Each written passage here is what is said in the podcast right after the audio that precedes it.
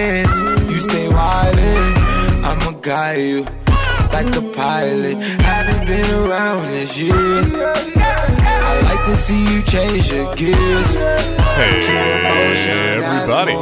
It is time once again for the Everybody Trades podcast. Except absolutely no substitute internet radio programs. So, enough silliness. Let's get right into it today. Recently on CNBC, the Oracle of Omaha, arguably the greatest investor of all time in some people's minds, Warren Buffett, was having his usual sit down interview with Becky Quick of CNBC. And Miss Quick asked him about guidance. Specifically, President Trump recently mentioned that he thought it'd be good for companies in general, but public companies specifically, to instead of having to report their earnings each quarter four times a year, they should have to do it twice a year. He thought that would put less pressure on sort of short-term interests and take a broader broader uh, longer term cause investors to take a broader term look at a company's performance. Well, here's what Mr. Buffett had to say about that. I, I like to get, get those quarterly reports. I do not like guidance. And I think that guidance leads to lots of bad things, and I've seen it lead to lots of bad things. I don't think quarterly reporting itself, uh, it's, it's, when you get into promising people what you're going to do every quarter, because I can't promise it what's going to happen.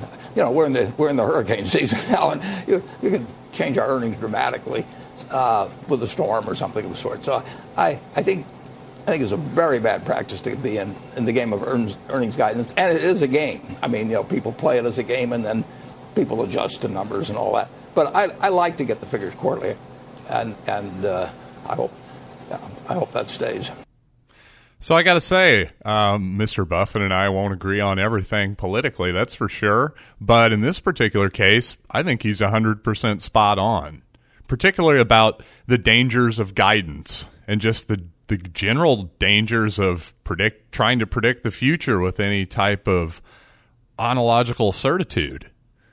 And now that may seem like a bit of a dichotomy coming from myself and from Warren Buffett, two people who fancy themselves investors, traders, speculators, arbitrageurs. In other words, we make our living trying to make predictions about the future and not just make predictions, but put our money where our mouth is, where our mouths are, as it were. You see, it's not just about, hey, here's my prediction. I'm going to go on TV and spout off. No, it's about actually trying to buy something and then sell it at a price at a later future. And that involves a lot. That involves a great level of analysis. It also involves being wrong a lot. Now, again, stark contrast between something that has happened and something that we're predicting will happen. Again, let's take a sports analogy to just make it simple. If I was predicting this past weekend, oh, I'm nervous about Missouri and Wyoming. Well, now we have a result. See, that's what quarter, quarterly results are. It's not a statistic, it's an event. It's something that happened. Okay? But guidance, that's a whole other thing.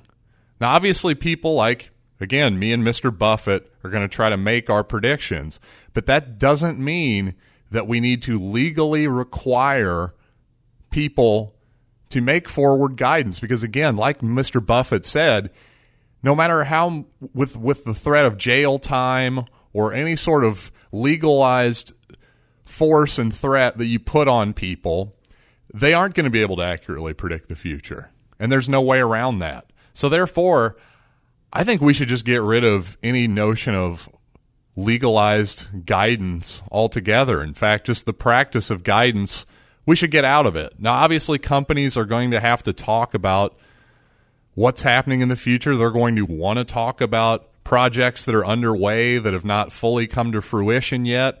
And by nature, that's going to involve some forward looking statements and that sort of thing.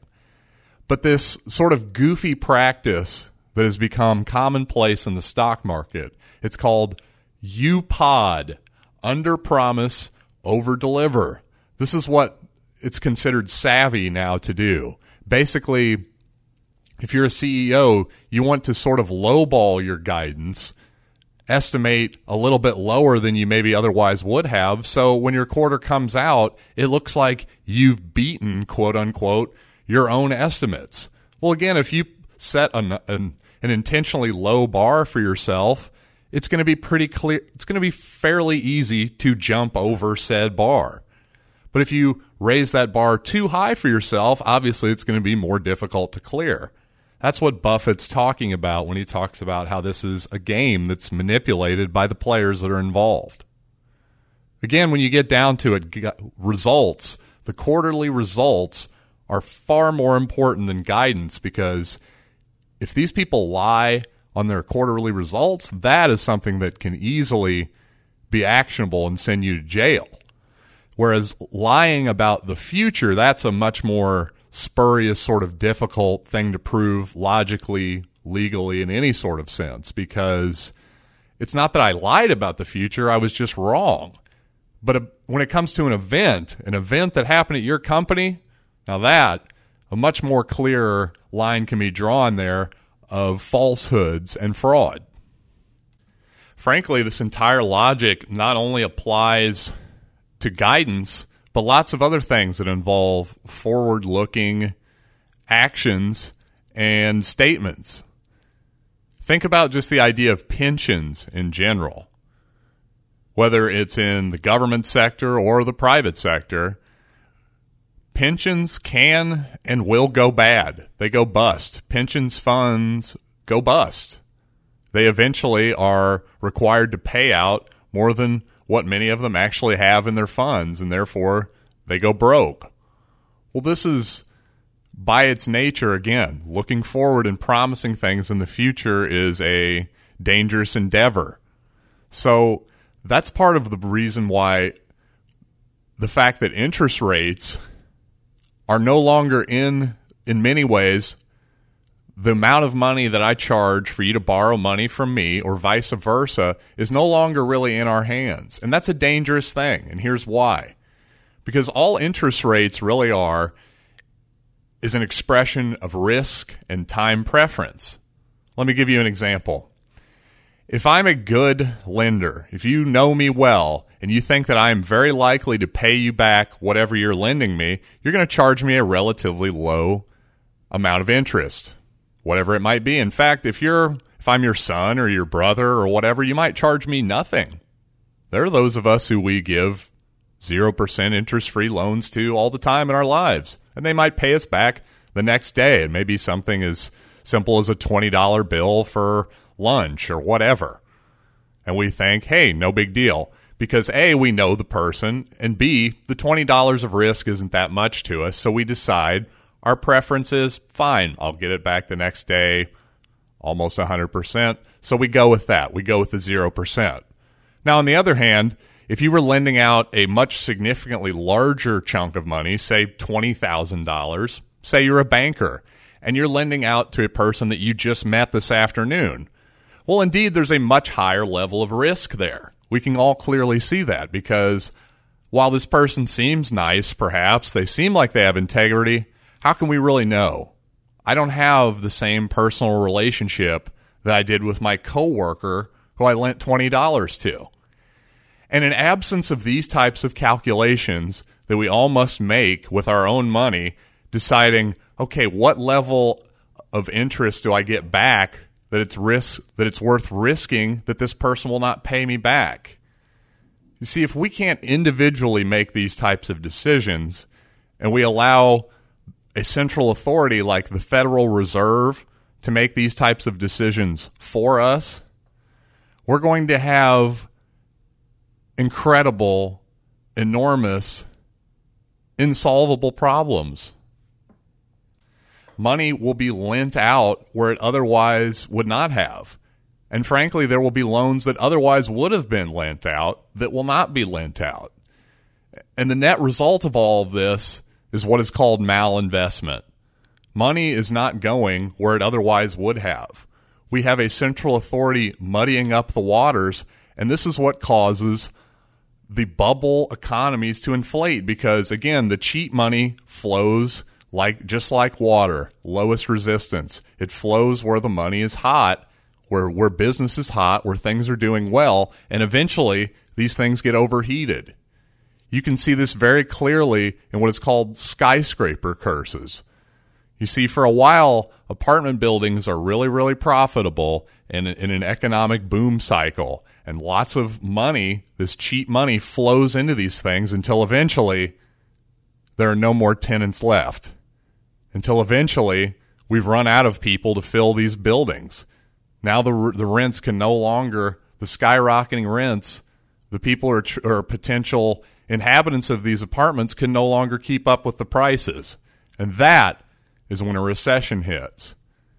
And you know, traditionally, this whole easy money phenomenon that is created by not only artificial interest rates, but the central control of the money supply, the amount of dollars that are actually printed and put into circulation, that has manifested itself to me most clearly in the continually rising prices for the most part until, of course, 2008 and that whole calamity of the housing market. What's commonly known as the American dream. This idea that once you buy a house, it will just keep rising in price in perpetuity. And this is obviously a great thing from everybody. In fact, on the Adam Carolla show the other day, Adam and his sidekick, Bald Brian, uh, were having this exchange. And not to argue with the specific specifics of what they were, the point they were trying to make, but I thought it made a nice point for me. So let's listen to what they were saying. Brian's house and my house. I could go, oh, my house is a little bit better than Brian's house. I wouldn't say it's a thousand times better. I wouldn't say, oh, his isn't a house and mine's a castle. Right. I just might go, mine's certain percent better, a few more square feet or a couple more bathrooms or whatever. So then what if Brian's house sells for forty eight million dollars? Oh, you're dancing on air. We're all happy. That's a win win. That makes my house more valuable than Brian's. So whatever his went for, right. I'm I'm I'm rooting for his house. Yep. So uh, tide lifts all boats. That's right. So what I want to take issue with here is obviously not that Adam's first point was that well, hey, if your house sells for forty eight million dollars, meaning a lot more than what I paid for my nicer house, then this is great for me. Hey, it's a win win. It's a win for Brian and it's a win for Adam. As Brian put it there, a rising tide lifts all boats.